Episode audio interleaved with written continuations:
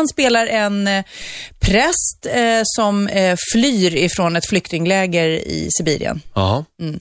Och det är andra världskriget och det är kallt och det är mörkt och det är jävligt. Eh, det är, vad ska man säga, de är väldigt hungriga, de vandrar, det är en riktigt tuff flykt, men den är baserad på en verklig händelse, Aha. så det var de. Och de går ju igenom både Sibirien och de tar sig över till Indien. Det är, det är jättehäftigt och Mm. framförallt så är det ju då ja, en stor Hollywoodproduktion. Det är första gången för honom. Jag, vet, jag gjorde den här filmen i Bulgarien och Marocko och Indien. Mm. Eh, och jag åkte aldrig till Hollywood för att eh, söka för rollen eller så heller. Så att för mig har inte den så mycket med Hollywood att göra så. Sen så är det ju såklart alltså, vad man ändå brukar kalla en Hollywoodfilm eftersom det är en... Mm. Hollywoodbudget. Ja, eller producerad med Hollywoodpengar. Och producerat. kanske blir det vägen in till andra storfilmer. Eh, ja, kanske.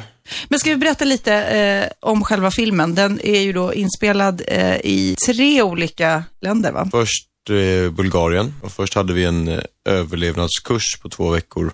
Eh, man fick lära sig flå kaniner och göra upp lägereld. Och, så då fick man lära sig det och sen så var det bara pang på och börja jobba. Och coola medskådisar, Ja. Colin Farrell. Det var fantastiskt. Ni har ju också väldigt, väldigt ont om mat och vatten. Och du drog på dig salmonella. Ja, det var, ing, det var inget, eh, inget val så att säga, att dra på mig salmonella. Det var inget skådestrick.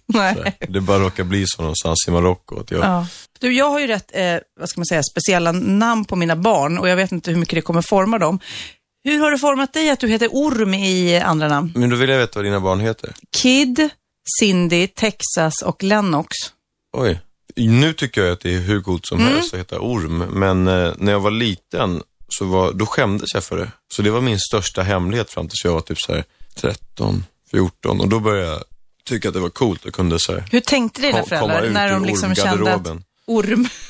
Nej, jag vet inte, det var, det var min brorsa Alex som tyckte att jag skulle heta Orm. Men du, nu bor du på Söder i Stockholm. Men är det så här att, är det så här, ah, men nej, nu är det snart LA som att du måste vara där så att, och påminna folk om att du finns? Nej, nu har jag precis varit där och sagt att jag finns. Drar alla paralleller med brorsan och pappan, eller brorsorna?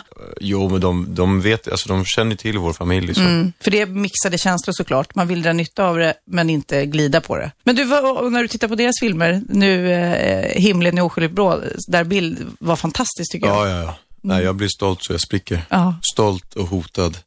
Är det det? Men är det som brorsor emellan att man känner lite så här, vad fan då, den där rollen skulle jag haft. Jag vet inte, jag tror inte jag skulle kunna gjort eh, de rollerna som Bill gör nu. Då avslutningsvis undrar jag, vilka superkrafter vill du ha?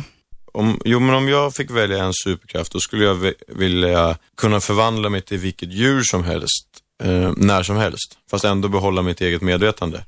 För då skulle man ju liksom kunna flyga, man skulle kunna klättra, man skulle, skulle man kunna göra alla de här coola grejerna som alla superkrafter någonstans innehar. Du, eh, fantastiskt kul att träffa dig.